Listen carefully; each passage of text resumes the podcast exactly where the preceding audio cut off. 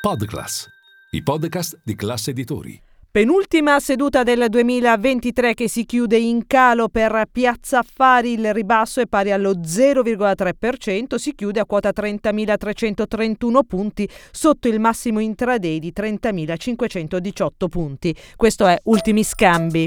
Linea mercati. In anteprima, con la redazione di Class CNBC, le notizie che muovono le borse internazionali. Sul fronte macroeconomico da segnalare la lettura settimanale delle richieste di sussidi di disoccupazione negli Stati Uniti, aumentate di 12.000 unità a 218.000 a fronte di aspettative del consensus degli economisti di 210.000 unità. Per quanto riguarda l'azionario, le migliori blue chip sono state Iveco Group più 1,4% e Pirelli più 1,13%.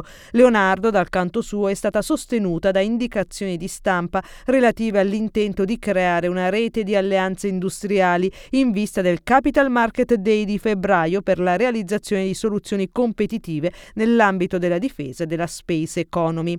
Bene anche ERG più 0,42% che tramite la propria controllata ERG Eolienne France ha sottoscritto con Q Energy France un accordo per l'acquisizione del 100% della società proprietaria di un portafoglio portafoglio eolico e solare da 73,2 MW.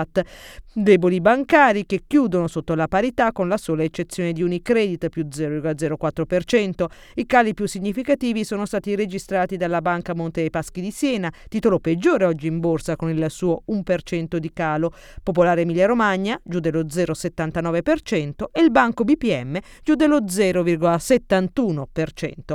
In ribasso anche TIM giù dello 0,4%, in discrezione direzioni di stampa riportano che il fondo F2I è in ritardo nell'adesione al piano di KKR per il deal Netco. Nel dettaglio, le indiscrezioni di stampa indicavano la data di entrata di F2I rete digitale in Fibercop, ma solo per metà di gennaio.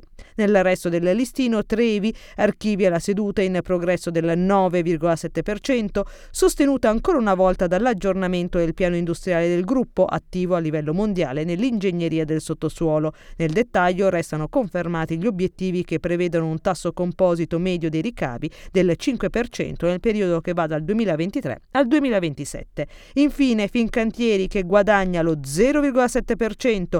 Il titolo rimane supportato dall'annuncio dell'acquisto di Remazel Engineering annunciato a dicembre. Banca Acros ha confermato il rating neutrale e il prezzo obiettivo di 0,5 euro sul titolo, sostenendo che la notizia però sia ormai già scontata nel corso azionario.